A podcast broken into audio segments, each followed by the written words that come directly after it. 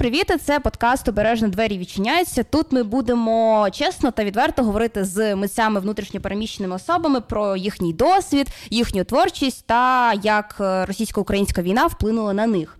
Мене звати Настя Клименко, і сьогодні у нас в гостях. Боже, я думала над тим, як тебе представити. Вирішила, що буде лаконічно новий подих українського андеграунду. Я щиро так вважаю. Еліс Ченч. Добрий день. А загалом я почну з такого більш широкого питання, бо я думала почати з такого, як що ти думаєш про Байрактарщину? Ми з тобою це вже обговорювали і всяке таке. Але я зрозуміла, що ну насправді всі розуміють, що Байрактарщина це трошки фігово, і, типу, об'єктивно це важко називати мистецтвом. Mm-hmm. Я трошки по-інакшому підійду до питання. Загалом, ми з моєю подругою якось сиділи в сквері біля кінотеатру жовтень і обговорювали одне питаннячко. Чого ж в наших чартах Spotify, чартах Apple Music і інших платформах досі так багато роснявої музики? І дійшли до висновку, що багато хто все ще прагне треш-контенту, типу якоїсь от жахливої музики, яку соромно, блін, вімкнути на вечірці, але це така guilty pleasure, яке ти слухаєш в навушниках і молишся, щоб ніхто не почув. І у нас зараз на українській плеяді досить мало такого треш-контенту. Зазвичай це навпаки дуже якісний контент. І питання в тому, як ти думаєш, чи взагалі нам треба оцей типу неякісний контент, чи це не буде впливати більше на деградацію нашого суспільства, чи навпаки, нам треба вкладатися в те, щоб ну блін, музика була класною, а не це якась фігня, яку потім соромно навіть в наушниках іноді слухати. Що ти думаєш? Ну, я як е, напевно будь-яка людина з музичною освітою, все-таки. Е, люблю більше звичайно мистецтво, а не просто розважальну музику. Але як людина, яка вже має якийсь життєвий досвід, я розумію, що все одно розважальне потрібне. Але варто відділяти все-таки байрактарщину від е, розважального просто контенту, від а розважальних як для пісень. це відділяється? А? а от як ти для себе це відділяєш? Ну, от, е, я зараз. Е, у мене навіть є декілька випадків життя, які я можу згадати. Ну, ось, наприклад, е, я, у мене теж є guilty pleasure, це кей-поп, корейська музика. Там Е, я розумію, що багато фанатів зі мною не погодиться, але я теж, ну, можна сказати, фанатка вже зараз згадаю. Понад 10 років я вже слухаю корейську музику. да.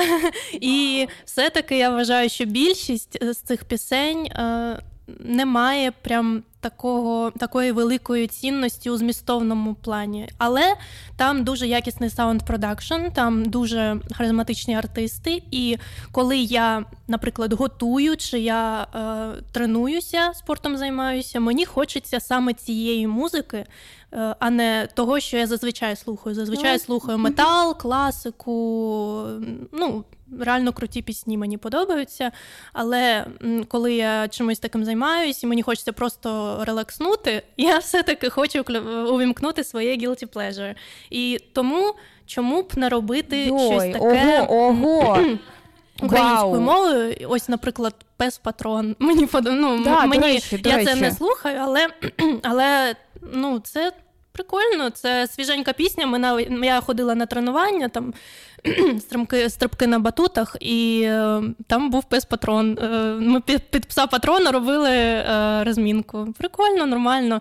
А щодо Байрактарщини, коротше, у мене був випадок ось нещодавно. Я виклала в Instagram Reels свою пісеньку цю не вистачає кисню про mm-hmm, війну. Да, да, да, про і так, і ось якщо в Тіктоці він вона збирала. Майже тільки одне захоплення, особливо на початку війни, то в інстаграмі на мене полився бруд, тупо з усіх сторін, там і мати, і все що завгодно. І, звичайно, е, її 300 разів назвали Байрактарщиною. mm І ось ми доходимо до теми, е, що у нас є Байрактарщиною, а що ні. Е, по-перше, треба зважати на час. На початку війни такі пісні були актуальні і круті. Навіть ось е, пам'ятаю пісня, там відомі артисти зібралися, і там Пономарьов, ще хтось да, і там горить, палає, техніка ворожа. Ага, е, все, Зараз да, це да. було б крінжово якось, але тоді воно вийшло прям ну класно, нормальний продукт, е, ну класно, блін. І ось. Тому, по-перше, я вважаю, що якщо пісня е, такого плану, навіть якщо вона про байрактари, про русський воєнний корабль, тому подібне, якщо вона вийшла на початку як реакція е, на те, що твориться, да, коли все було в хаосі, коли ми ще не звикли до цього і тому подібне, то це одна справа.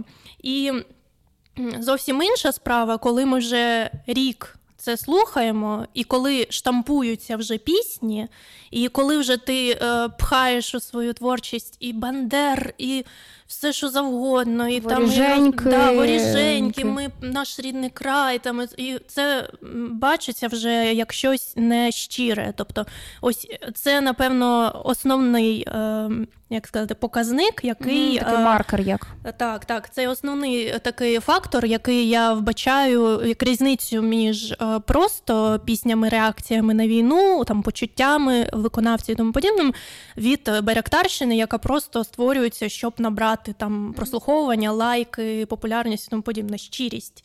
Тобто, якщо на початку війни ти такий, типу, Боже, він сказав там русський воєнний корабль, і він там помер, чи ще щось, Боже, якось за нього болить душа, додам це у свою пісню, ну тому що це зачепило тебе.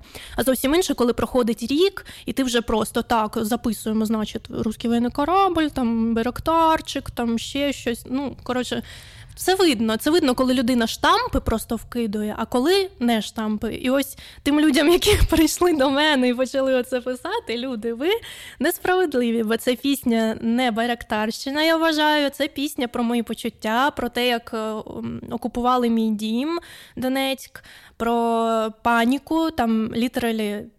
Весь приспів це там не вистачає кисню мені, я нервую, я тривожуся. Тобто ну, розбирайтеся, перш ніж когось ображати, будь ласка. Ось. А тому ось, е, повертаючись до основного питання, то я тут багато наговорила. Ні, я якраз от слухаю, і от про щирість я дуже погоджуюсь. Насправді я згадала, от здається, я вже проводила це як приклад, але ну так, повторю. А, Для мене, от, наприклад, Фортеся Бахмут зараз достатньо популярна пісня а, гурту Антитіла. Це про щирість. Ну mm-hmm. тобто я відчуваю, що Тарас Тополі, їхній фронтмен, він закладав це свою реальну історію. Він я не mm-hmm. знаю, чи зараз він служить ЗСУ, але на початку він повномасштабного вторгнення він точно був ТРО, mm-hmm. і ну для нього це його особисті відчуття. Плюс він і до е, 24 лютого він багато волонтерів, займався громадським активізмом і багато чого пов'язано з російсько-українською війною. Але до прикладу, от я згадала, боже, я сподіваюся, за це мене ніхто не забанить. Е, загалом слух медіа, якщо що, музична медіа, uh-huh. писали про сковку, дуже класні статті. А, я бачила. Про те, що. На початку повномасштабного вторгнення він непогано залетів, так само, як і Калуш, з такими патріотичними піснями, там і чути гімн, і щось ще. Я не дуже в темі з рептусовкою зараз сучасною. А, І тоді це було натхненно. Я навіть пам'ятаю, як я слухала, така блін, ну це прикольно. Типу, я відчуваю, що мені стає навіть легше, це качає, це якось, ну, можливо, для когось навіть підіймає дух, бо я знаю, що багато роблять такі посилання, що от військові слухають так е, сковку, там калуш і інше, інше, інше. Це прекрасно. Але, от, наприклад, через рік, коли виходить пісня, ну умовно, от березень 23-го року, травень 23-го року, без різниці, ну тобто рік після повно, початку повномасштабного вторгнення. Ти випускаєш трек, де ще раз акцентуєш на тому, що Росія це наш ворог, що е, от наші діди воювали. Ми не брати. Да, да, да, Ми не брати, ми не братський народ, і це все. І це вже виглядає достатньо дивно. Так, от ти так. почала про свою пісню не вистачає кисню, якраз хочу плавно перейти до неї. Що я якраз от коли вперше почула її, я її почула ще десь на початку повномасштабного вторгнення враження. Для мене тоді це було ну таке як буст енерджі, тому що вона така достатньо активна, вона дуже рок аранжування. Так Боже там мій. навіть, блін, от хочу е, як сказати, віддати шану людині, яка е, робила мені інструментал. Там навіть інструментал якісний. Тобто ще один прикол, що в Байрактарщині дуже часто це просто якийсь біточок чи щось таке, там над чим не дуже працювали. Блін. А якісна музика це якісна музика. Навіть якщо там є якісь е, штампи, то ну, видно, де людина старалася і класно намагалася зробити, щоб це було надовго і класно, а коли ні. Тому все-таки, ну, я вважаю, розважальний контент це класно, це має бути, але Байрактарщина це більше вже про якесь спотворення нашої культури, нашої боротьби. Ну, Думаю, що багатьом треба розуміти цю різницю, просто щоб не накидатися на кожну, на кожного артиста, е, який робить пісні про війну. Типу, ну ми не можемо робити про щось інше. У нас війна. Ну я і до повномасштабного вторгнення випускала пісні про війну, тому що ну, зустріла її ще в 14-му і що і тоді виходить Байрактар, що написала. Це трошки mm-hmm. дивно. Коротше, якось так, такі в мене сумбурні думки. Е, Ну і про не вистачає кисню. Ти сказала, що для тебе маркер, що це не Байрактарщина, це про війну, це просто сублімація відчуттів українців, mm-hmm. це нормально. А, які в тебе були відчуття на початку повномасштабного вторгнення? Що ти заклала в оцю пісню не вистачає кисню? Угу. Ну, в мене була дуже велика злість, е, тому що ну, вдруге це переживати, це якийсь е, ну, незвичайний такий експірієнс, якщо можна так сказати, коли таке враження, що ти от бігла від цих людей, да, тварюк, і вони тебе дістали навіть тут, де ти нарешті знайшла собі більш-менш спокійне місце. Тобто, якщо раніше в тебе серце боліло за маму, тому що вона знаходиться на окупованій території, то тепер ти сама теж. Тобто все тепер і все, і друзі, і всі родичі, і вся Україна у вогні. І ти така, типу, Боже, да коли ж ви залишите в спокої, Боже мій. І ось тому і пісня така агресивна вийшла. Я зазвичай не ну, в мене погано виходить, коротше, чесно кажучи, драйвові, агресивні пісні. Хоча саме цього від мене очікують слухачі, але я більше меланхолік. я багато плачу, я нию. Реально, кожна моя пісня це просто ниття про моє життя. Але дуже агресивне ниття, я б сказала. Ну, от, А от, а ці пісні, не вистачає кисню. Ці пісні реально у мене була агресія. У мене було, типу, ви вже забрали мій дім, так, блін, подавіться вже, Боже, йдіть звідси, на, нахіра ви прийшли, ось щось таке. Ну, Коротше, дуже реально була злість, і, звичайно, як і у кожного, напевно, українця, страх, тривога. І про це і не вистачає кисню. Тобто, коли тобі не вистачає кисню, так що ти прям від емоцій е, задихаєшся, це ось у тебе паніка, у тебе тривога, там у тебе болить серце з твою сім'ю, у тебе болить серце через це, що ти не знаєш, що робити, за що тобі взятися. Чим я можу бути корисною руками або піснею. Що мені зараз ось е, витратити кошти, щоб випустити оцей трек і підняти якось усім е, бойовий дух, чи мені піти там волонтерити, рятувати там тварин, яких закрили в квартирах е, їх хазяїва. Ну, коротше, що мені робити? Боже, я не знаю, я не знаю. Ось таке от не вистачає кисню. Такі почуття я хотіла закласти. І О, що ще сказати? Ну. Все, напевно. Просто а, чому я питала? Бо ти кажеш, що не вистачає кисню, це більше про паніку, про mm-hmm. те, що ти не знаєш, що робити, куди бігти, mm-hmm. не знаю, де ховатися умовно. Але ну, от, я пам'ятаю себе на початку повномасштабного вторгнення. У мене теж була паніка, але вона була більш такою німою паніку, ніж агресивною. Тобто я почала відчувати злість, що от, ну. Моє життя тільки що розвалилося через когось, і я нічого з цим не можу зробити. Я просто mm-hmm. можу дивитися на це. З'явилося, напевно, десь через місяці два. Тобто, mm-hmm. у мене був якийсь такий е, замерзлий стан, коли я абсолютно нічого не відчуваю. Я абстрагуюся від усіх подій, там спілкуюся з родичем, продовжую якесь життя, але це все ну досить відсторонено від війни. Mm-hmm. Я не до кінця розумію, що війна йде, тим паче я там одразу виїхала за кордон. А, Як ти думаєш, а, ця злість вона виникла через те, що це знову сталося? Чи просто через те, що це якась твоя була особиста реакція, яку ти ну, не могла передбачити. Mm-hmm. Е, зараз подумаю. Ну, перш за все, звичайно, тому що ще раз сталося, і у мене був теж такий розпач спочатку, звичайно, і такий шок. І ну, я пам'ятаю просто цей ранок, е, коли я прокинулась, і там ця сигналізація, щось бахає. І я спочатку подумала: типу, ой, знову сон про Донецьк наснився, все нормально. Мені часто снилося це, і тому для мене це нормально було. Я прокидаюся, така, ой, знову цей сон, господі, зараз полажу трохи в телеграмі, і все буде окей, ну, типу, засну е, назад назад засну. А потім бачу, що війна, і Боже, у мене така істерика була реально. У мене такої істерики не було, коли вперше я почула вибухи у 14-му. Е, знову це відчувати, це реально це як. Е, ну, коли ти на терапії да, проживаєш свій травматичний досвід, тільки він у мене не уявний, е, не на терапії відбувся, а в реальному житті. Я знову, mm-hmm. тобто, теж саме ще й сама. Тобто, чому це було важче? Тому що в Донецьку я була з сім'єю, з відчимом, з мамою, з котиком. А у Києві я зовсім сама прокидаюсь, вдома я сама, нікого поряд нема, ну, кицюня тільки моя. І ну, це капець був шок. Але що я помітила, і я думаю, що у багатьох людей таке було, у кого є ментальні якісь проблеми в голові, оскільки. в мене завжди по життю є тривога, депресія і купа таких проблем.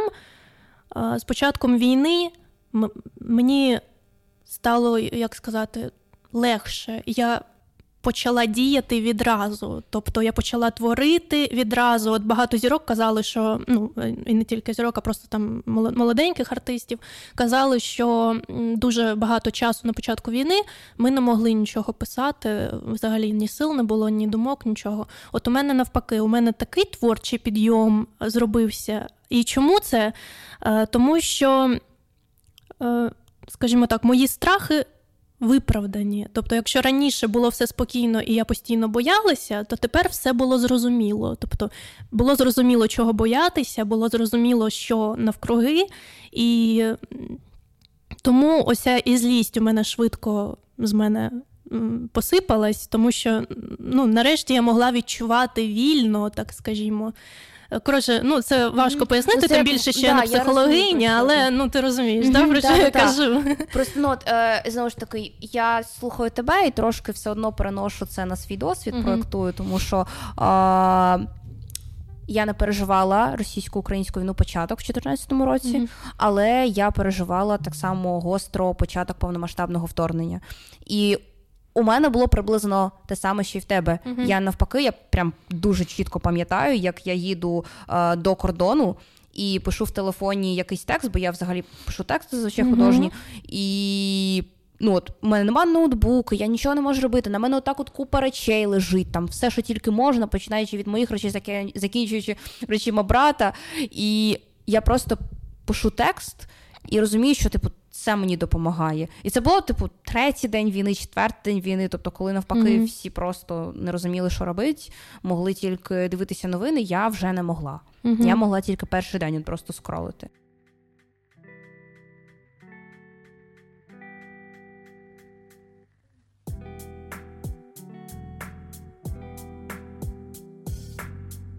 Цей подкаст робиться від всеукраїнської молодіжної громадської організації Фундації регіональних ініціатив, яка займається популяризацією проактивності серед української молоді, а також організацією різних культурних, просвітницьких і соціальних проєктів, зокрема, як і цей подкаст.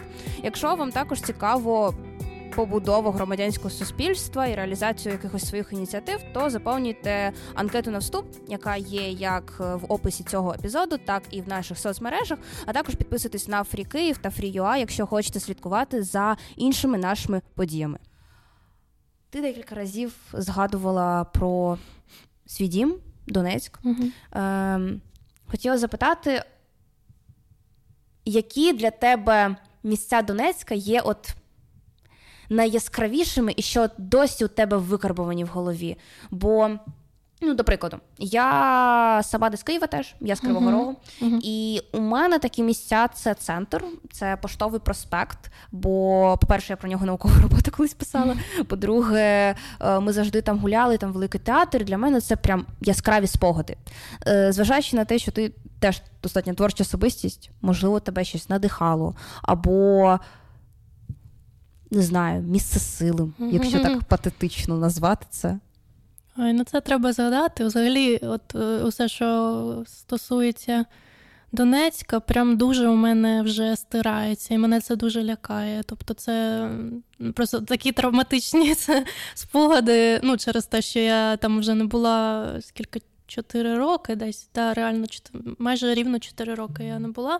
І тому це все згадувати складно. Ну, типу, не для не для мого морального стану, а просто складно. Типу, ось я намагаюся зараз. Е, е, чи прийде мені щось е, у голову? Коротше, перше, що приходить, це Ну, це таке тупе, тупе трошки не знаю. Будь-які спогади це прекрасно. Коротше, ми постійно, коли збиралися з друзями гуляти, якщо не було куди особливо піти, ми казали, типу, пішли по Ашану, походимо. У нас там поряд Ашан стояв. І ну, я знаю, що він нещодавно там е, засрався, так скажімо, тому про нього не дуже е, варто згадувати, але ну, як було, mm-hmm. коротше, у нас поряд е, недалеко від мене стояв Ашан, недалеко від нашої школи, у якій ми навчалися. І ми просто ходили по Ашану. Він такий великий, там смачні булочки. Ми просто ходимо, гуляємо по Ашану. Тобто це прям найяскравіше капець. Ем, Потім біля школи, звичайно, там у нас 122 гімназія, ми в ній навчалися, і навіть коли випустилися, продовжували там гуляти поряд. Е, ще ну, кататися там на роликах по по Донському. Ну, коротше, я з краю Донецька жила, і мама там зараз залишилася. Це далеко від центру, і більше за все ми там гуляли. Там ще АТБ. Ну, коротше, ходили по всім цим магазинчикам, гуляли по вулицях, щось таке згадується. Ну, Донбас Арена, звичайно, там ага. всі гуляли. Ми просто, оскільки ми з краю живемо, то ми не так часто туди їздили, але якщо їздили, то нормально так гуляли, там гарно було. А а якщо пов'язати це з тим, як ти починала свій музичний шлях, бо я знаю, що ти там ще з маличку mm-hmm. ходила там на різні е, конкурси і взагалі розвивалася як співачка, mm-hmm. чи були якісь місця, які от на тебе прям культурно вплинули? А, ну так, так. Ну, погано, на жаль, погано все вплинуло. Ну, типу, хто знає, хто знайомий з моєю творчістю, хто бачив мене там на голосі країни, знають, що в мене були проблеми з голосами. Вони були були саме через невдале навчання, тому що мене мені поставили базу вокальну неправильну. На жаль, дуже важко знайти собі хорошого вчителя, який не просто сам вміє, а ще й тебе навчить. Mm-hmm. Тому в мене проблеми і досі залишаються. Ну коротше, але все одно теплі спогади, звичайно, залишилися. Я багато виступала, займала там нагороди різні. Коротше, це е, дім творчості в Будьонівському району, районі, е, якраз ось біля теж біля мого дому.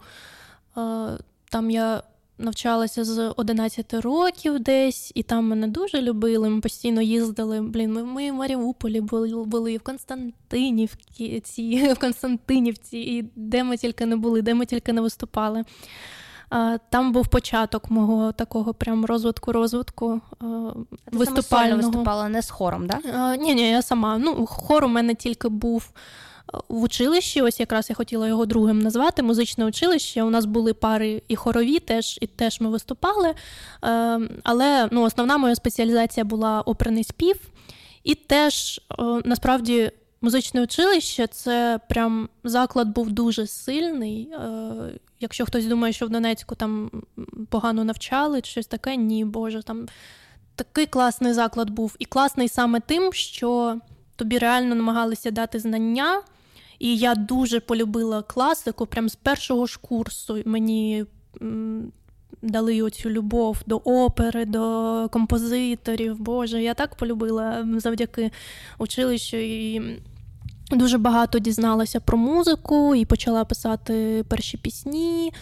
Коротше, дуже їм дякую. Хоча ну, вокальний мій розвиток все одно дуже погіршився там, але ну, що робити? Я ж сама пішла на оперний спів, ну, треба було йти на естрадний. Спів. Е- Розкажи, по-перше, чому оперний спів? Тому що ну, е- зазвичай Зазвичай, якщо е, артисти йдуть на оперний спів, або в принципі йдуть е, в музичну консерваторію, або ще щось, вони потім приходять або к поп-звучанню, такому прям сильному поп-звучанню, коли вони намагаються використати свій вокал, показати, які у них, або навпаки, вони намагаються його якось е, дуже класно аранжувати, і особливо там.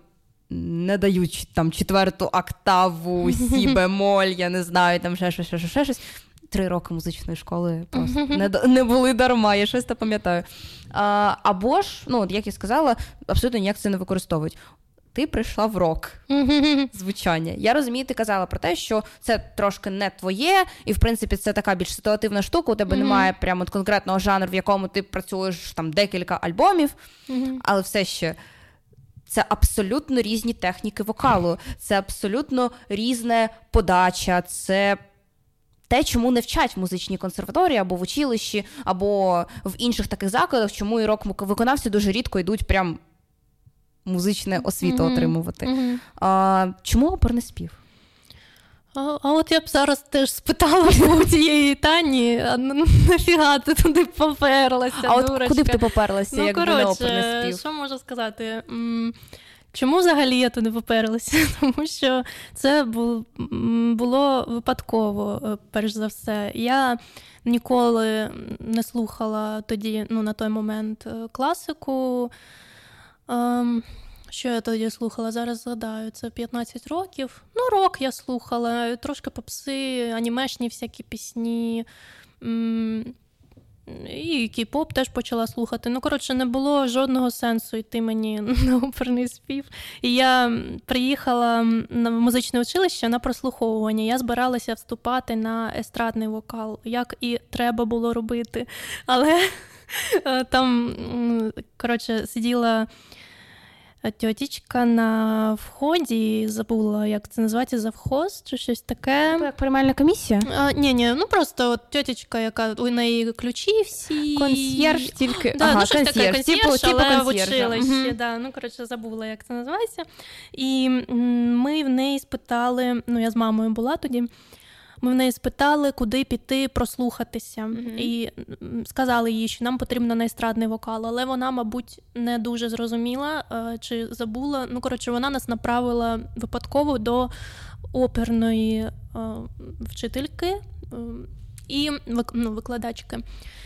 І вона каже: типу, ну я не та, що вам потрібно, але зрозуміти, ну, типу, вона послухала, як я співаю, і вона чує, що в мене є задатки. У мене вже тоді був зіпсований вокал, такий, типу, з тряскою, яка ну, таке вібрато, але. Не дуже правильне вібрато і такий заглиблений вокал, і він трошки був схожий. Ну, більше він тягнувся до опери, ніж все-таки до інших е, жанрів. І вона каже: типу, ви подумайте, ви після класичного вокалу зможете співати все, що завгодно. Тобто ми вам поставимо базу, ну ви спробуйте, типу, і ми там е, щось спробували наспівати, і вона переконала мене, що треба над цим задуматися. І я, і потім найцікавіше. Тоді я дуже-дуже любила Джамалу, е, і зараз люблю насправді теж, звичайно. Е, вона, Тому що вона Бог, богиня вокалу, шикардосний в неї вокал, і в неї класична освіта. І тоді, якраз, якщо не помиляюся, була нова хвиля чи щось таке. Ну, тобто вона ще не була прям супер-супер зіркою, вона тільки от так от починала свій шлях, і тому м- вона відповідала своїм фанатам іноді м- ВКонтакті у своєму своїй групі ВКонтакті. І я вирішила попитати щастя, спробувати їй написати там повідомлення. Я запитала, чи мені варто йти все-таки на оперний вокал, чи дійсно можна після цієї бази співати що завгодно. І вона мені відповіла, що, типу, що вона сама е, завершила консерваторію київську, і після цього дійсно почала співати е, джаз і поп, і все що завгодно. І в неї це спрацювало, і це дійсно класна база. Ну і все, і це була типу кінцева крапка в моєму рішенні. Я подумала, ну раз сама чимала, вона ж така крута, я хочу співати, як вона. Е, і я подумала: ну боже, ну добре, хай буде така база, це прикольно. Ну і все. Ну, це було. Ну, треба розуміти, що не у всіх так працює, на жаль, як у Джамали. У Джамали дійсно просто офігенний вокал, просто скіли неймовірні. Але ну, це не обов'язково, що з кожним таке може статися. Тому мені, особисто мені в моєму випадку, треба було йти виключно на естраду чи на джаз, а там був там було відразу. Там був факультет е, два в одному у нас в училищі, тому мені потрібно було йти туди, але я дуже пізно про це ну, це зрозуміло. Коротше, все споплюжилося, і мені довелося потім багато років вчитися з нуля вже в Києві, е, щоб співати те, що я хочу співати. Отак. Тим, хто зараз вступає на факультет або естради, або опери, або ще щось. Що б ти порадила? От як зрозуміти, куди йти? Бо умовно, ти теж була перед вибором. Ти теж не до кінця розуміла, куди тобі на естраду, на джаз, mm-hmm. на оперу, умовно, куди ти пішла. А, Якщо говорити от про зараз абітурієнтів, тим паче, що зараз у нас червень, mm-hmm. багато хто обирає, куди і що робити зі вступом. Що б ти порадила? Взагалі, якщо ви не хочете бути викладачами чи там не знаю, в хорі співати, чи бути диригентом, чи кимось ще, я взагалі не раджу вступати. Зараз такий час, коли ну, ти просто втратиш час. Ти втратиш свій час на навчання, хоча можеш, е, знову ж таки, якщо в тебе є гроші, якщо в тебе є проблеми з як сказати, ну коротше, якщо в тебе є якісь проблеми з вокалом, і ти е, відчуваєш потребу вчитися, хоча я раджу, звичайно, кожному ходити до, навіть якщо ти шикардосно співаєш, я все одно раджу навчатися, продовжувати підтримувати е, свій вокал. Е, ну, коротше, якщо тобі це потрібно, краще піти до якогось просто викладача, знайти гарного викладача, що, до речі, дуже складне у нас в країні завдання, ем, а не йти витрачати свій час на університет, на училище музичне і тому подібне. Тому що, поки ти йдеш, навчаєшся оцій е, музичній грамоті, це я для вокалістів, якщо що, інструменталістам я раджу, раджу інше, але я не інструменталіст, тому, мабуть, мене взагалі слухати не треба. От щодо вокалістів поки ти вивчаєш там всяке сольфеджіо і співаєш у хорі, хтось е, записує. Не знаю, на диктофон якусь хрінь в Тіктоці залітає на мільйон прослуховувань і починає кар'єру. Тобто я раджу йти і починати кар'єру, тому що я особисто е, найголовніший мій комплекс, що мені зараз 27 років. І я втратила найкращі роки свої на що? На е, сидіння під обстрілами в Донецьку, на навчання оперному співу, на навчання ще чомусь взагалі мені не потрібному, а могла б е, будувати кар'єру і зараз бути крутою. Загалом. Ти неодноразово вже казала, що переїхала в Київ з Донецька в 16-му році, якщо mm-hmm. не помиляюся. Десь так. А, І тоді ти випустила свій перший альбом. Німіс. Перше, да, скажи, як він е, перекладається? 20-й рік десь. Це вже ага. ну, трошки пізніше, mm коли я вже навчилася з нуля вокалу заново. Німіс це занадто з латини. Ось. І в якомусь інтерв'ю, не згадаю зараз, в якому вже, mm ти говорила про те, що цей альбом дуже про твої відчуття при переїзді з Донецька до Києва. mm Трошки спойлер скажу. В тебе виходить новий альбом. Точніше, EP. Так, щоб так, так. Е- на початку липня, да, десь десь так. А, І наскільки от вони одне від одного відрізняються саме по змістовому і емоційному наповненню? Бо я розумію, що жанрове ми ще дійдемо, тому що я розумію, наскільки вони абсолютно різні. А, Але от перший альбом для тебе це саме емоції при переїзді. ну, буквально ти міняєш свій дім. Угу. Зараз це повномасштабне вторгнення. Угу. Твій дім руйнують. Причому не тільки твій там, в якому ти народилася. Скажи, як емоційно вони одне від одного відрізнялися? Ну, насправді, насправді не дуже відрізняється саме е, емоційно. Чому?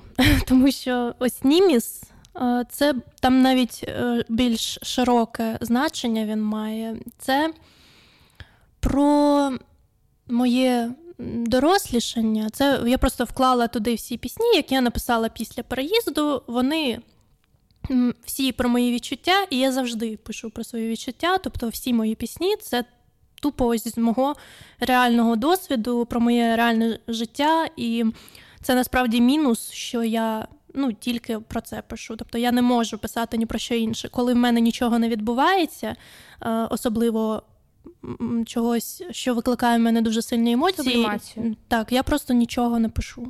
Не можу. У мене е, нема пісень взагалі, коли нічого не відбувається, коли там щось мене не чіпає.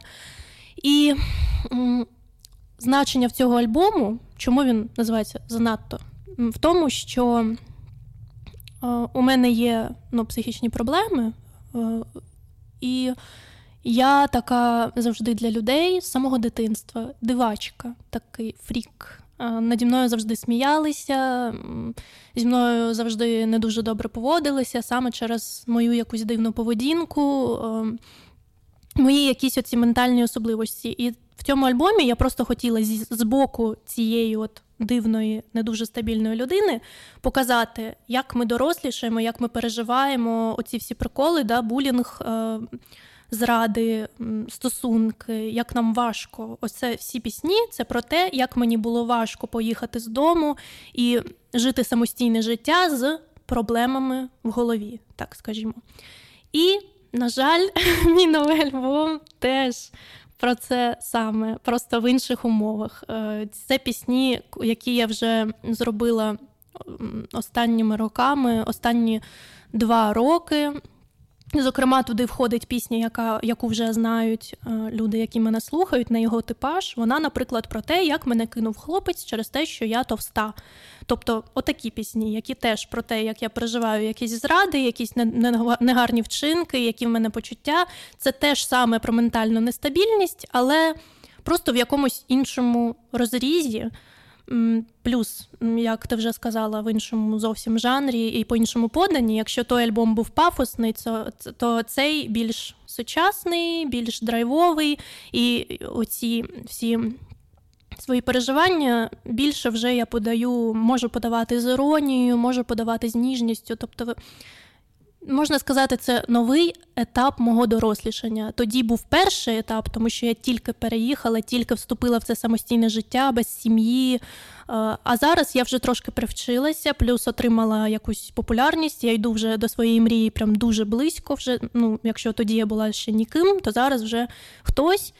Е, ну, коротше, це все про моє життя. І якщо той альбом був Німіс занадто я для людей занадто, занадто гучно сміюся, занадто багато плачу, занадто гостро реагую, да, така дивачка.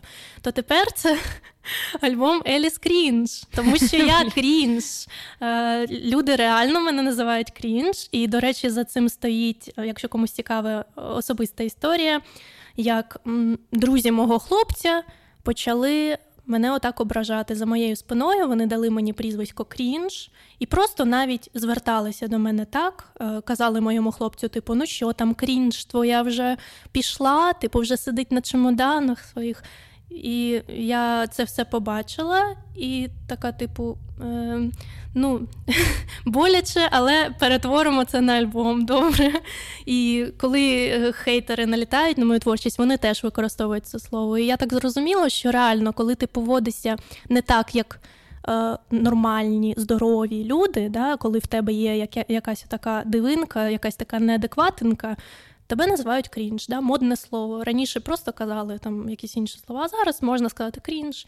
Ну, я думаю, ну добре. Тоді я випущу альбом, покажу, як це бути крінж, що в тебе всередині. Ми не просто якісь да, уроди, да, яких яких можна ображати такими словами. У нас є почуття. І оці от пісні це почуття від Еліс Крінж, Танічки Крінж, яку отак от називають.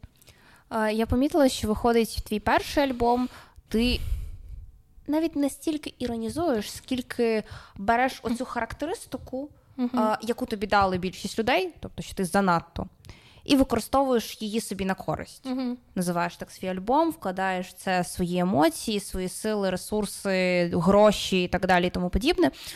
І ти саме ти робиш цим альбомом. Uh-huh. Ти береш якусь характеристику, яку тобі дали більшість людей і використовуєш собі на користь. Це певний спосіб боротися з цими людьми, чи тобі так просто легше розуміти, що ти вже їх поборола?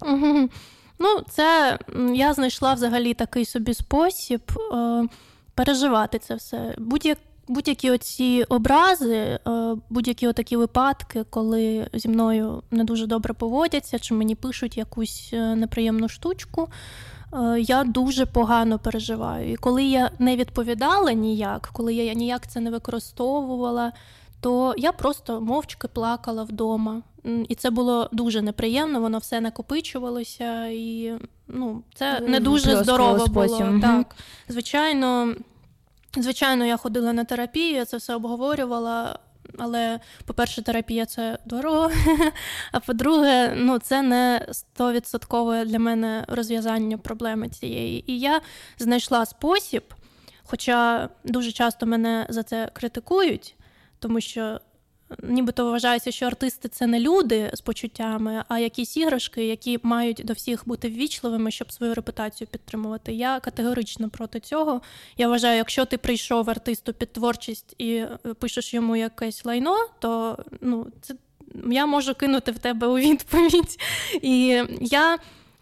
Е, хейтерам, якщо я бачу якийсь щось неприємне, я відповідаю. І ну, не особливо Це працює? Так, це дуже ну це реально мені так легше стає. Тобто, наприклад, ну ось мені там написали ну і параша. А я відповіла просто кваша.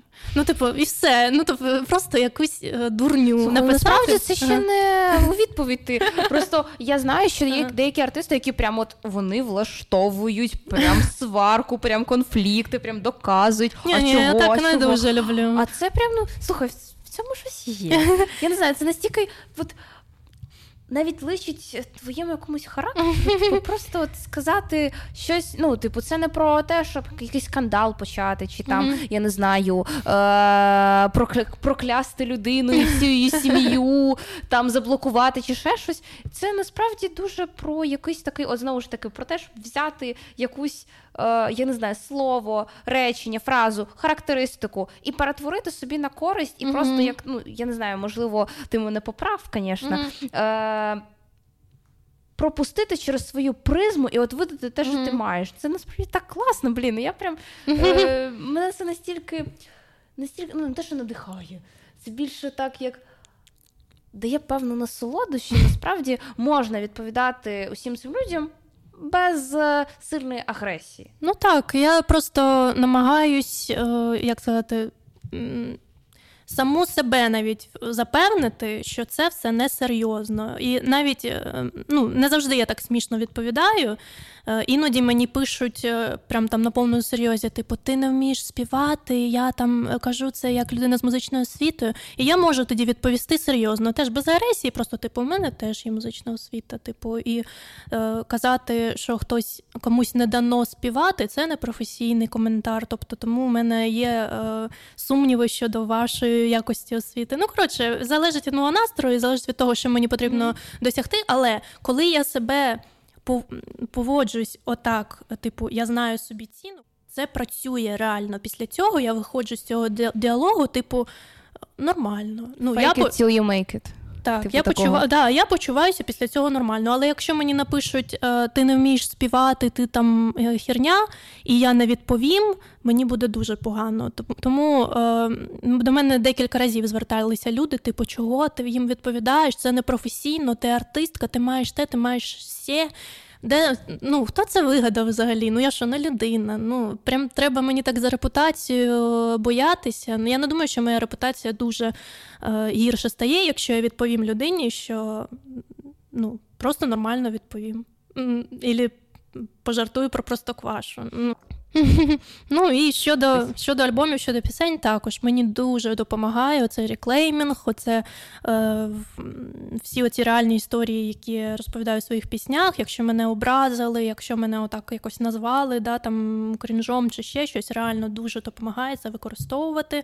І я реально відчуваю себе, почуваюся круто. Навіть коли мені зараз пишуть в коментарях, типу, твої пісні крінж, я пишу згодна. До речі, в мене виходить альбом, називається Еліс Крінж насолоджуйтеся, типу, слухайте. Ну, блін, ну мені поки що мені комфортно так, тому. Е, це я вважаю не не дуже погано. Круто круто дійти до того рівня е, самоцінності, коли ти взагалі не звертаєш увагу. Да? І тебе коли... це реально не чіпляє. Так, але поки я молода артистка і я бачу кожен цей коментар, вони не втрачаються серед мільйонів коментарів, тому що стільки уваги я ще не отримую від світу, правильно? Тому я це бачу, ну і я звертаю на це увагу. Сподіваюсь, що колись я зможу не звертати, але не треба мені казати, що типу ти артист, ти маєш то, ти маєш що ти е, будеш гавкати це на кожного. Да, Буду гавкати, буду мяукати, що завгодно буду. Я згадала пісню Хейспіч гав, боже, вибачте. Да, Ну до речі, до речі, Хейспіч мене на це і надихнув. Але ну я бачила, як він у Твіттері е, іноді ну, Твіттер Хейспіча, як він іноді окремий скарб. Він іноді відповідає. Він завжди дуже смішно відповідає і завжди з такою іронією. Я дивлюся на це, і мені подобається. Ну мені подобається, як це виглядає. Е, і і можна тягнути прикол реально з цього, робити меми якісь. І... Інфопривід. Так, це дуже цікаво. І, і, Але що я бачу, що коли, е, ну я не знаю, можливо, я е, це вигадую, але ну я не думаю, що я вигадую, що коли чоловіки так роблять, то всі такі вау, він так класно відповів, він такий, типу, жартівливий, такий крутий, він так себе він знає собі цінність. То це класно, да? він мемний чувак. Але якщо жінка так відповідає, вона стерва, вона гавкає. І е, тому. Ну, я таке не підтримую. Я вважаю, що я теж можу якось сміливо поводитися з хейтерами, можу використовувати їхню там якусь лайку, можу їм відповідати, можу і нахер якось когось послати. Ну, це не привід вважати мене якось токсичною. Мені так і писали, до речі. Я відповіла людині, вона пише мені, коли ви вже співати почнете, а то ви просто текст читаєте під е, інструментал.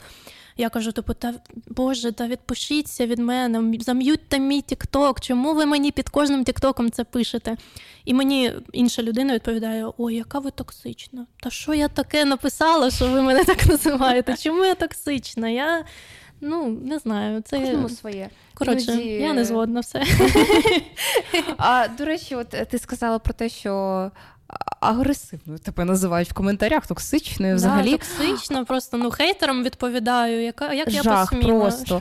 А стосовно російської музики, це я uh це я дуже класну підводку придумала до питання uh про тренди. Просто uh А, якщо ти чуєш десь в публічному просторі російську музику, твоя перша реакція? Mm.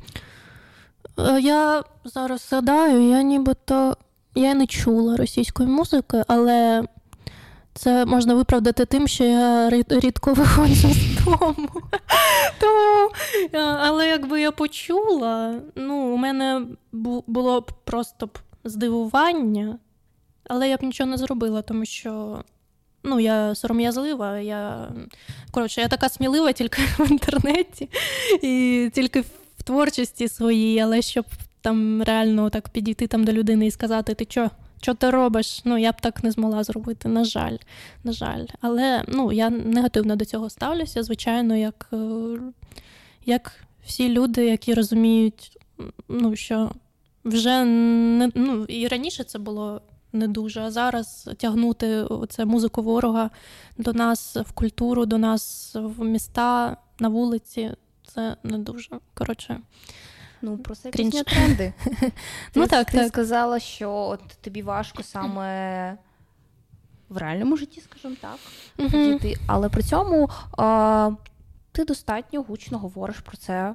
В своїх піснях і не тільки uh-huh. про проблему того, що у нас досі є російська музика в трендах, суто кажучи про тренди. Як ви зібралися так разом? Mm-hmm. Ні, просто це це хороша історія. Я пам'ятаю, як я побачила, е, мені прийшло повідомлення Spotify, типу, от нова пісня, послухай. А я дивлюсь, типу, я до цього вже слухала хейтспіча, ну, окремо хейтспіча, дітей інженерів, Оману, Еліс Ченч. І мені приходить у них, якби я спільний комбо, трек. Будь ласка, я послухайте думаю, комбо. Послухайте комбо, я така. Цікаво. Е, Я ще подумала, типу, а як? Ну, типу, це це формально це три гурти, і Еліс Ченч як mm-hmm. е, солістка-вокалістка. Да. Mm-hmm. А, Я думаю, а як це все можна поєднати? Ну, класно поєднали, скажу так, якщо дякую, коротко. Розкажи, як ви взагалі так. Познайомились, як ви вирішили mm-hmm. записати цей трек, бо це ж ну це буквально найгучніші голоси андеграунду українського зараз? Ну і зараз згадаю, як це було. Ну, спочатку ж е, ми з Хейтспічом випустили перший фіт, і в нього в кар'єрі це був перший фіт і в мене. Ем, він просто мені написав в інстаграмі. Що побачив мене в Тіктоці, і гадає, що в нас схожі стилі, і я теж його чула в Тіктоці, і подумала, ну чому б щось не спробувати. І в нього вже був ну, майже готовий тричок, той про любов, боюсь, який називається. І я трошки там додумала своїх рядків, швиденько записала. Ну, коротше, зробила на розслабоні такий трек.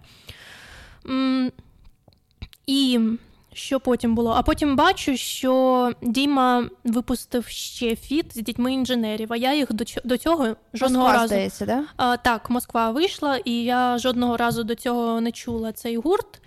А, почула і думаю, блін, вокал у Саші, у вокалістки. Класний, і він нижче, ніж мій, тобто це може прикольно спрацювати, да, що в неї такий, типу, більше до мецо, а в мене більше до ліричного сопрано, і ми можемо зробити щось спільне разом. Е, і я написала на їхню сторінку, мені відповів Сергій, бас-гітарист, і він ще тексти пише для гурту. Mm-hmm. Він відповів: типу, ну, я написала, може, щось зробимо разом. А він каже: а в мене якраз тут ідея одна з'явилася. Я вже з Дімою поспілкувався, і давай я додам тебе тебе у спільний чат. Ми там хочемо зробити на таку-то тему. І, Ну, от якраз про чарти, що Спотік м- не оновлював тоді е, плейлисти українські дуже довго, тобто заморозив взагалі наші ну, там залишилось багато тої роснявої музики, що слухали ще і, до війни. І Росії, да, і російська музика на перших місцях, і плюс ще продажні премії, які там своїм роздають. Ну коротше, просто проблеми музичної нашої індустрії. Е, Сергій хотів поєднати в одній пісні. І ми, от е, у спільному чаті, почали якось це обговорювати, робити. Ем, зараз згадаю, як там було. А, ну да, і написав Сергій нам е, теми, які треба розкрити. І мені найближче була оця про російську музику, інші не дуже мене надихали. Ну, тобто, мені треба, щоб мене зачепило. І ось е, ну, російська музика чомусь мене так зачепило. Тобто, ну. Ну, просто... Я розумію, це це дуже да. релевантно. Просто... Я просто ага. з тих людей, які якраз таки підійде. Ну, якщо mm-hmm. це десь приблизно мого віку, то я прям підійду і скажу: ну, типу, камон, вимкніть, будь ласка, так, слухайте так. в наушниках, або не треба, будь ласка, мені на нерви діяти. Тим паче, ну, умовно, давайте згадаємо, по-перше, що ви платите за це. Mm-hmm. По-друге, ну я завжди як аргумент приводжу, хоча кожен раз люди закочуть очі, що ну навколо можуть бути люди з деокупованих або окупованих територій для них mm-hmm. російська музика, російська мова, в принципі, може бути тригером. Ну, вони це чули від ворога. І ви зараз буквально тригерите цих людей. Нашо? Ну, у вас щось людське є, хоча б. Е, тому я розумію, чому ця тема є релевантною, вона й досі є. Так, так. У мене тоді трошки ну, теж був такий. Було нерозуміння, що люди досі оце тягають в нас в наш інфопростір, тим більше, що в нас купа талановитих крутих артистів. Але я бачу, ну побачила тоді новину. Я зараз вже не пам'ятаю, чи це був фейк чи ні, але наскільки пам'ятаю, ні. Що наше міністерство культури складає списки хороших російських артистів, артистів які не підтримують війну, яких можна вмикати в публічних просторах на радіо і тому подібне. Пам'ятаю, і я тоді така добре, дивлюся, да. типу, Боже, тобто ви наших молодих артистів на радіо ви брати не хочете. Там треба прям дуже постаратись, щоб тебе взяли, да? особливо незалежним артистам, які без лейблів, без зв'язків, е, без грошей. Да? І нам треба прям не знаю, що написати і що зробити, щоб нас на по радіо почали крутити. А і ви робите ці списки якихось там хороших російських артистів, де перестаньте, у нас своя країна, у нас свої артисти. І ось мені захотілося саме цю пісню, ой, цю пісню, саме цю тему відбити да, у своєму тексті, у своїй, у своєму репі. Реп Тому, класний. Дякую, велике. Коротше, ну якось так. І Кожен робив своє. Ну, Діма там теж свій репчик зробив. Омана з Сергієм робили інструментал. Ну, і все робили, робили, і вийшло прикольно. І ця пісня потрапила, якщо не помиляюсь, в топ 100 кращих пісень 22-го року за версією слуху. А, Так, так, було таке. Ні, ну але. Е, що мені сподобалось, насправді у вас якось дуже гармонійно все поєдналося для мене особисто. Бо я розумію, чому у хейтспіча і у дітей інженерів гармонійно поєдналось, бо у них достатньо схоже саме за інструменталом. Але ти вже неодноразово казала, що тобі ближче саме ну більш така лірична музика, як от на його типаж, хоча mm-hmm. все одно воно такого рок-звучання. Mm-hmm. А, але це звучить достатньо цікаво от в твоєму виконанні незважаючи на те, що ти достатньо ліричний персонаж, реп це mm-hmm. напевно це просто про суперечливість. Коли це суперечливо, mm-hmm. коли це контроверсійно, коли це незвично, це завжди заходить. Особливо зараз, коли насправді ну вже пройшов рік повномасштабного вторгнення, вже з'явилось достатньо багато нових артистів. І зараз же це. Задачка для того, щоб не за не загубитися серед усіх цих ну талановитих артистів. Uh-huh. Якщо на початку там ще можна було якось вистрілити, зараз треба ну, намагатися достатньо сильно. І у трендів, мені здається, вийшло вистрілити. Я не знаю, наскільки там прослуховані, якщо чесно, Ну, нормально, так. Це одна з найхітовіших у мене пісень в Spotify. Ну, і думаю, у всіх нас. Ну, не, можливо, у Діми є. Ну, у Діми стопудово там Москва більше. Ну, коротше, тренди у нас одна з найперших, скажімо так, в топі пісень на платформах, наскільки я знаю. А, Продовжуючи тему фітів, mm хотіла підвести до такої е, вже більш заключеної теми. mm А, У тебе є фіт з Марним. mm А, Жити всім на зло.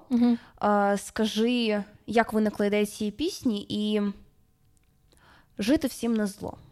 В чому для тебе оце життя на зло, життя всупереч проявляється? Ой, якраз мені там, коли там позавчора написали комент на Ютубі, типу, «Е, а що таке, типу, жити на зло? Я думав, чи думала, не пам'ятаю, чи це жінка була, чи чоловік, думала, що українці мають жити на добро. Ну, тобто, ну, коротше, це не, неправильно розуміють посил пісні. Ну, по-перше, жити на зло це ж сталий вислів. Вислів це не означає, що хтось має злитися через наше життя. Це просто сталий вислів. Жити попри все. Правильно? Ну, просто так кажуть на зло. Ем, історія. Історія цієї пісні взагалі смішна. Я її викладала в сторіс, і зараз воно в хайлайтс десь там валяється, можна подивитись. Це спочатку просто ми планували зробити смішну пісню, яка називалась Саня. Верни сотку. Це була да. Просто багато є питань. На цьому моменті ми переходимо в іншу площину. А, Хто такий Саня? Чому він сотку добре продовжує? Ну, коротше, був такий мем, і мені здається, що він був руснявий, тому я і відмовилася від цієї ідеї. Ну, навіщо мені тягати цей інфопростір російський до нас? Е, коротше, була, був такий мем Саня верні сотку. І якраз у мене був. У мене бували дуже часто в житті ситуації, коли мені не повертали гроші, а я соромилася. Ем, соромилася попросити, щоб мені ці гроші віддали. І мені щось прийшло в голову от на на цей інструментал. Прийшов текст, типу, з такою ж мелодією, з якої, як результат, вийшла пісня Житися на зло. Там було Тобі позичила гроші, бо ти благав мене. Ой, як там благав мене? Що то там? Тепер соромлюсь нагадувати. Тож пишу тобі цю пісню. В чат зайшла ненароком. Казав, зарплати віддаси, але пройшло вже півроку. Тож слухай, друже, сотку поверни. А, все, ми Саню е, замінили, да, щоб не тягати меми російські. Е, друже, сотку поверни. Ну, коротше, це мала бути смішна пісня, але чому не вийшла все-таки смішна? Тому що у нас почався цей період, е, коли вимикали світло постійно. Вимикали да, всюди і був капець, е, колапс, і в мене робота була вся пов'язана зі світлом. Ну, коротше, добре, що ми це все пройшли, але я була дуже, я дуже надихалася тим. як люди з цим справляються, як вони сміються з цього, як вони меми роблять, як вони там ходять у ці пункти незламності, чи там якось намагаються вийти з цього положення, і все одно ні в кого, ну майже ні в кого не було не було розпачу. Да? Що, типу, ой, вони нам все повимикали, все, віддамо їм всі території, хоч би вже увімкнули. Ні, все одно навіть були відео, коли вимикали і знімали, типу, як всі починали кричати Слава Україні! Пішли там Путін, бла-бла-бла. Ну, тобто, у всіх був настрій ще більш злий. Вони mm-hmm. хотіли, щоб у нас був розпач, а ми були злими, ще більш злими. Типу, ну що ви робите? Та ми вас, та ми зараз ще задонатимо, та похер на це світло, ми все витримаємо. І я оце побачила, і мені щось. Почало ось на ну, на цю ж мелодію, що була смішною, почав приходити текст: типу, буду жити всім на зло. І Щось воно почало таке наростати, наростати. я думаю, боже, хочу написати ось про це все-таки. Не хочу смішних пісень, хочу ем, життєстверджувальних пісень. Тому що е, у мене дуже рідко виходять життєстверджувальні пісні, тому що у мене дуже багато років депресія, і я не думаю ні про що хороше взагалі в житті своєму. Але тут вдруг мені приходить оце натхнення більш-менш позитивне, і я така, боже, треба його хапати, треба швидко писати, тому що коли ще таке буде, у мене дуже рідко таке буває. І ось. Е, і Потім подумала, що до цього інструменталу дуже гарно підійде чоловічий вокал. Спочатку хотіла Діму Хецпіча, до речі, е, запросити, але в нього тоді було багато справ. І я запитала у Марного, і ще так запитала: типу, ой, я знаю, що ви відмовитеся, але можливо, там ну я я просто я дуже боюсь людей просити, там фіти якісь чи ще. Чому в мене більше не було фітів, тому що я боюсь до людей звертатися. І я звернулася, вони кажуть, та чому б ні? Типу, і все, і все. І Е, Ваня Марний зробив оцей другий куплет. Він мені там все записав. Ми навіть виконували на сцені цю пісню. Ну, нібито прикольно вийшло, але вона трошки так пройшла повз. Ну, коротше, це було ближче просто до Нового року, і всі були зайняті е, новорічними піснями, і трошки вже таймінг був запізнілий. Mm-hmm. Думаю, треба було раніше випускати, але так вийшло. Ну, коротше, взагалі, думаю, що це непогана пісня, і ось за нею стоїть оце таке: типу, будемо жити попри все. Ми молодці, ми все витримуємо там рядки, типу, попри свої рани, я будую плани. Тобто, попри те, що ви нам усе вимкнули, я все одно думаю, що ось там ну, я зроблю те, я зроблю все, у мене життя продовжується. Ну, Щось таке. Ні хвилини щастя, не дозволю вкрасти. Слухай, ти е, сказала про той коментар, і я за нього зачепилася, плюс у тебе багато пісень, які такі більш, ну, навіть не стільки по звучанню, по звучанню то одне, а з таким достатньо наповненням злим. Mm-hmm. Агр, ну, Агресивним мені не дуже просто подобається цей прикметник. Я б сказала більш таким натхненним і запальним. О, запальним. Mm-hmm. Я згадала рядок з пісні дітей інженерів ТЕЦ, що mm-hmm. знаєш, що добро буває злим, буває грубим. І от мені здається, що, ну, по-перше, я щиро вірю, що злість це одна з найкращих емоцій, які ми зараз маємо. Mm-hmm. Бо якби не злість, ну багато речей, які зараз відбуваються, їх би не було. Mm-hmm. А по-друге, якщо ця злість вона мотивує. Нас щось робити, умовно, як ти сказала, коли були шалені відключення світла, і ми там по 20 годин сиділи е, в темряві, в холодні, голодні, mm-hmm. але все одно ми такі, ні, будемо працювати, будемо щось робити. Я здається, вже розповідала якусь історію, як е, ми організовували один із заходів наших від е, Всеукраїнської молодіжної громадської організації фундації регіональних ініціатив Фрі. Це було якраз січень. Ну, типу, тоді вже більш-менш було все добре з відключеннями, вже так трошки на спад пішли. Але е, це був 14, було 14 січня, був сильний обстріл тоді. І ми були в кав'ярні, спустились в підвал. Uh-huh. І там вимкнули світло. Типу, ми сидимо там чисто на коробках, нас там щось людей 30, здається, було. Ну, типу, а підвал прям ну, ну не на 30 об'єктивно, там людей на 10 з головою. Uh-huh. А, І ніхто не пішов. Всі такі, ну а що? Вперше ж обстріл. Ну, якби uh-huh. Вони залишились, вони слухали лекцію, вони е, писали, бо це було про літературу. І я я тоді дивилась на це і не розуміла, типу ну, з одного боку, я не розуміла, як, а з іншого боку, це так надихає. Типу, люди попри все, все одно хочуть щось робити, якось розвиватись, не знаю, розвивати цю країну. Якщо це далі так буде продовжуватися, якщо далі злість не буде єдиним каталізатором реакції, типу мотиватором цим, бо ну рано чи пізно війна завершиться, і злість mm-hmm. вона пройде. Це прекрасно, якщо злість пройде. Але як ми далі будемо? Як ми далі будемо відбудовувати країну? От як ти думаєш, які нам потрібні? Емоції, або от як ти сказав, ці каталізатори, які нам допоможуть вже після того, як війна завершиться, як умовно там або Росія е, не знаю, згине десь в канаві, або ж е, просто ну, програє. Якби мінімально. Mm-hmm. Е, Що нами буде керувати далі, якщо не злість? Ну, любов, напевно. Ну, це, звичайно, дуже такий, як сказати, банальний, банальна відповідь, але, ну, наприклад, мене часто запитують, чи не хочеш ти поїхати за кордон.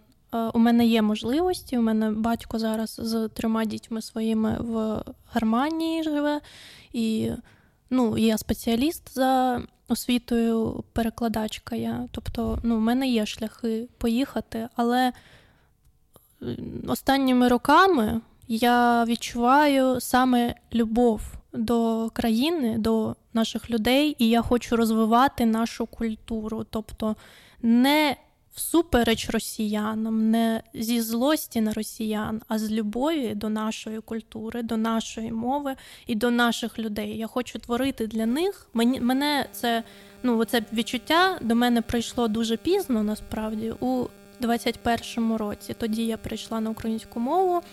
Просто ну нічого навіть не трапилося тоді. Просто у мене прийшов такий мені інсайт, що чому, ну, чому я повністю не переходжу на українську. Це ж ну, моя мета яка? Я ж хочу саме от тут бути. Я ж не хочу кудись їхати, я не хочу на російську аудиторію працювати. Я хочу на е, європейську, але чому б ну, своєю мовою це не робити? Чому б від українського імені, так сказати. Ну, коротше, ось у 21-му році до мене прийшло таке от розуміння, що все-таки я дуже люблю свій народ, свою історію, і мені хочеться саме тут і продовжувати. І якщо я поїду з цієї країни, то в цьому немає жодного сенсу, що я буду десь там, не знаю, у Китаї чи ще десь. Е, ну, Ким я буду. Неможливо там розвивати культуру. Тому я буду сидіти тут навіть е, під час війни. Я нікуди не їхала і просто продовжила творити тут. І буде дуже круто, звичайно, коли закінчиться війна, щоб ми просто відчували всі світлі емоції від того, що ми просуваємо своє. Тобто і щоб не було жодного порівняння. Оце, не типу, попри, там... а завдяки. Так, так. І щоб не було порівняння, що типу, от в Росії є там е, такий-то виконавець, а у нас є аналог. Ні, не треба ні жодних аналогів взагалі. Воно все, все те, що там от в Росії, хай воно залишається. Ой, хай воно залишається в Росії. А у нас своє і підтримувати своїх ну, це круто, я вважаю. Не тому, що просто по факту ти тут народився, а тому, що ти тут виріс, ти серед цих людей. Там твій якийсь сусід може бути артистом, наприклад, і він поряд з тобою, і це твоя мова, якою ти розмовляєш. Ну, коротше, це такі надихаючі емоції. Зараз у не у багатьох з нас є сили на такі емоції. Зараз все-таки більше ну, цієї злісті, агресивності, тому що у нас дуже важкий період, у нас трагедії. Да, у нас кожен день трагедія. Да, І ми, ну, чому я і кажу, що як артистам писати не про війну? Ну, це. Природньо, що ми пишемо про війну, але коли це все закінчиться, я хочу, щоб люди не втратили цього єднання. От е, і щоб да. уже реально не всупереч, а от разом, типу, ну Коротше, блін, я сподіваюся, що так і буде, тому що у мене завжди є страх, що коли все закінчиться, пройде там, не знаю, 10 років, і ми такі вже а, все нормально. Поїду на гастролі до Росії. Це коротше, сподіваюся, що я такого не буде. Сподіваюся, що не буде цієї відкату. Да-да-да. Що коли зникне оцей е, суперечливий фактор, е, що умовно, коли Росія перестане нас тероризувати, бо є вона в принципі там не знаю зміниться режим або ще щось. Uh-huh. А, Ми такі, ну окей. Угу. Я просто розумію, що мож... таке може бути. Багато хто, хто зараз перейшов на українську мову не тому, що вони хочуть, як ти сказала, розвивати е, цю державу. Вони справді відчувають потребу в тому, щоб висловлювати свої думки українською. Наприклад, угу. ну я теж переш... я перейшла на українську після початку повномасштабного вторгнення, на жаль, е, тільки зараз. І зараз я прям відчуваю, що мені іншою мовою некомфортно я відчуваю свої думки і те, що як вони транслюються, що я їх правильно транслюю, тільки коли я говорю українською. Але не у, не у всіх так. Угу. Багато хто це зробив, тому що не хоче говорити російською. А коли російська мова не стане чимось ну, мовою ворога, коли ворог mm умовно перестане бути таким, або зникне, або ще щось, може статися відкат. Я mm цього дуже не хочу, але я дуже вірю. Дуже ага. вірю. А знаєте, що що ще мене турбує ну, у зв'язку з цією темою, що е, люди чомусь дуже люблять такі прям у білих е, пальтах своїх, вони приходять до тебе і бачать, що раніше ти була був російськомовним чи ще там кимось, і пишуть тобі перевзув. Після цього, я думаю, у дуже багатьох людей може реально бути відкат, тому що йому постійно докоряють, що він перевзувся. Навіть мені пишуть, чому я кажу навіть мені, тому що я все-таки перейшла до повномасштабного mm-hmm. вторгнення. Тобто, тобто мені не можна сказати, що ось 24 лютого пройшло, і я така вся на щоб популярність е, взяти собі там шматочок. Я відразу перейшла на українську і почала випускати українські пісні. Ні, я ну ще до повномасштабного і на українську перейшла, і перевела свою творчість на українську. І взагалі я з дитинства ну, співала українською. Тобто, в мене нема такої історії, що я реально там працювала на російський ринок. Так, але. Е, але навіть якщо людина дійсно зробила це після 24 лютого, це непогано. А що ці люди хочуть? Щоб люди продовжували Е, російською розмовляти, щоб люди продовжували випускати російські пісні. Навіщо писати перевзувся? Ну це просто ненормально. Люди міняються. Коли я видалила з пісні, видалила з пісні ім'я Арестовича, мені теж написали перевзулася. Типу, е, коли Е, росіяни будуть модними, вона перепише всю свою творчість, про них буде співати. Що ви кажете взагалі? Ну це нормально для людини розвиватися та міняти свою думку. І тільки треба їх підтримувати, коли ви бачите, як так, коли ви бачите, як ваш блогер улюблений переходить на українську, не треба писати перевзувся, фу, ні, пиши, пиши. Боже, клас, молодець, українська. Якщо будеш продовжувати українською, я буду дуже рада. Ну, тобто підтримуйте цей перехід. Не треба писати таку херню. Я все ще сподіваюся, що те, що це русняві боти приходять і таке пишуть, тому що я дуже не хочу, щоб у нас люди були такої думки. От щоб у нас не було відкату, треба один одного підтримувати. Так, дуже багато людей не розуміли, що у нас війна після ну ще з 2014 року, не розуміли зв'язок з російською мовою, і я теж не розуміла і ще багато людей. І окей, всі ми були, всі ми робили помилки, всі ми були ну, в цій лодці, а навіть хто не був, це не означає, що ви краще за інших. Просто підтримуйте одне одного і і все буде добре. І ми всі реально дійдемо, мабуть, до того, що наші діти вже не будуть знати російську і не зможуть е, розуміти навіть. Да.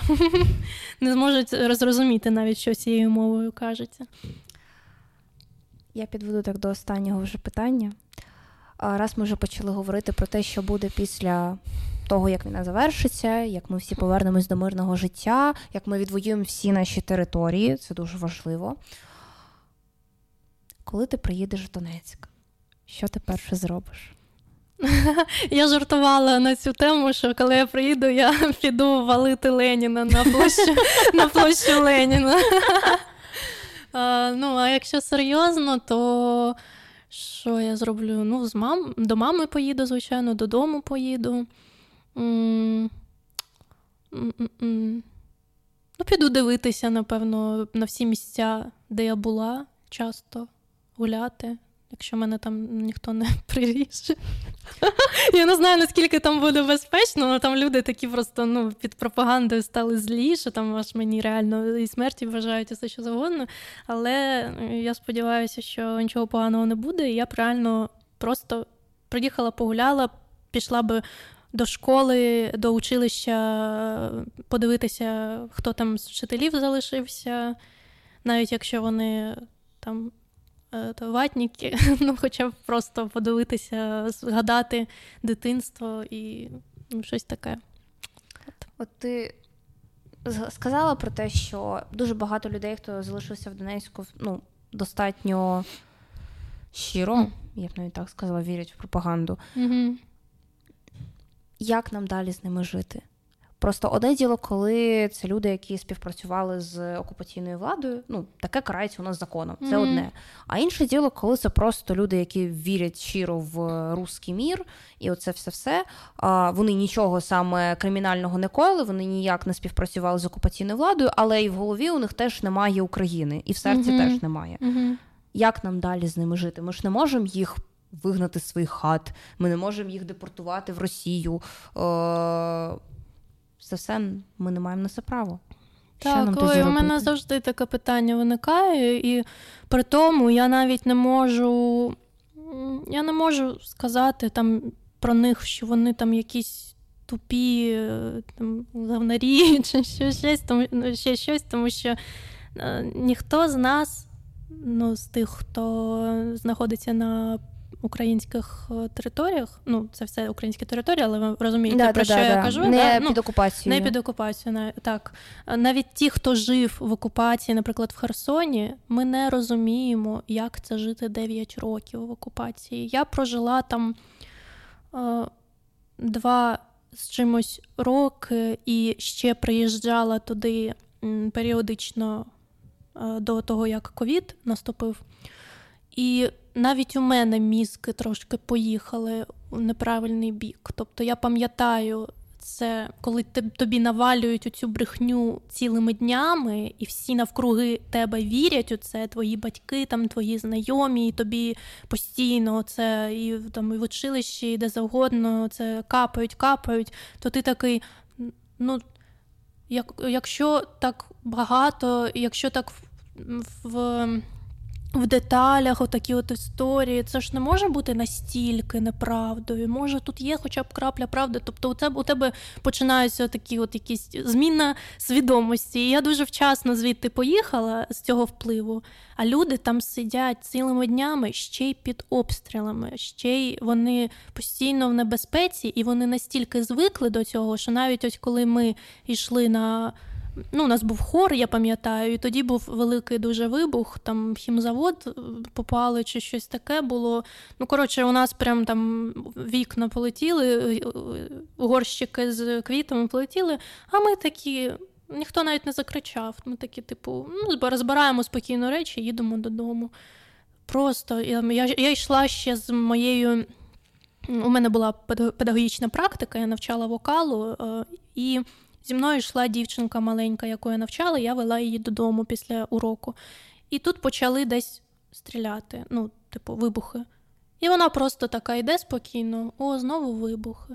Тобто, отак люди живуть 9 років. Це такий стрес, це так міняється свідомість, і тебе ще напихують цією пропагандою. Бідні люди, реально. Що ми можемо з цим робити? Реально, у мене нема розуміння, тому що навіть там купа моїх знайомих вони просто думають, що ми тут всі падонки, що ми там е, радіємо їхнім обстрілам. І я навіть не можу цьому заперечити, тому що реально дуже багато наших людей. Викладають там у Твіттері чи ще десь, типу, ха-ха-ха, у них нема води, там купу місяців, ля-ля-ля, що получили російську, російський мір. Що ну це ж наші земляки. Так, вони е, дурні нахваталися, але це наші земляки, і вони зараз там гинуть, е, як і ми тут гинемо. Ми в одній лоці, але вони ну, 9 років в лайні, вибачте. І ну, це дуже заплутана історія. Я не знаю, який рівень нам треба прям освіти там. Е, забезпечити і пропаганди, звичайно, теж потрібна наша пропаганда, щоб е, щоб люди зрозуміли ситуацію, в якій вони знаходилися, зрозуміли, що у нас була не громадянська війна всі ці роки, що у нас була війна з Росією, що Росія прийшла у 2014 році. Вони ж там багато людей звідти досі не розуміють, що тоді трапилося. Коротше, ну, це капець яке завдання для нашої держави. Я сподіваюся, що у нас все вийде, тому що mm-hmm. ну дійсно, блін, це їхній дім. Ми ж не можемо їм там вручити валізи да, і, типу, і, валить звідти. Да, І багато літніх людей, які ну, не так знайомі з інтернетом, як ми, не так можуть там прочитати якісь е, ну, аналізи, там, аналітику, я маю на увазі. Ну, коротше, блін, це капець. Я просто навіть розумію, що е, навіть коли я туди повернуся, ну, приїду в гості, я маю на увазі, то це все одно вже не мій Донецьк, це вже зовсім інше. Там нещасні люди, які е, ну, можуть сказати тобі, що ти нацист, і всяке таке. Тому так. Ти готова до того, що ми зможемо збудувати новий Донецьк? І чи зможемо ми? Просто я я розумію, от ти на початку інтерв'ю казала, що тобі страшно, що твої спогади про Донецьк вони ніби починають стиратися. І я розумію, mm-hmm. про що ти, тому що коли якісь а, об'єкти твоїх спогадів, вони поступово або помирають, гинуть, mm-hmm. а, зникають з того життя і далі по списку, а, спогади стають ніби нереальними, ніби ти їх вигадала собі, і вони от якось mm починають дуже сильно розсіюватися. Як ти думаєш, чи зможемо створити нові спогади з новим Донецьком? Чи реально це? Ну, я, оскільки не спеціаліст в таких питаннях, то мені особисто здається, що це треба декілька поколінь, щоб е, створити знову такий український Донецьк е, з свідомими людьми, які люблять свою культуру, знають свою історію.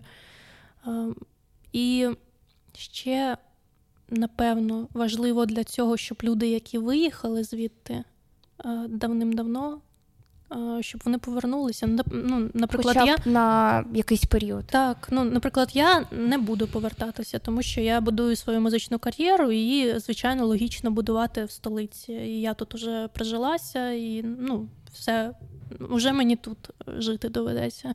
А,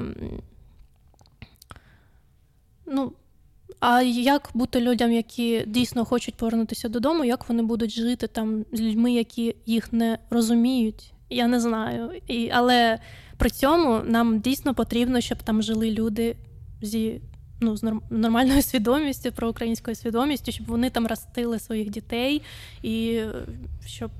Щоб ну, було кому коротше. відновлювати це. Да, блін, ну це реально таке питання, що я прям не знаю. Дуже прикро прикро про це думати, але я сподіваюся, що, що все буде добре.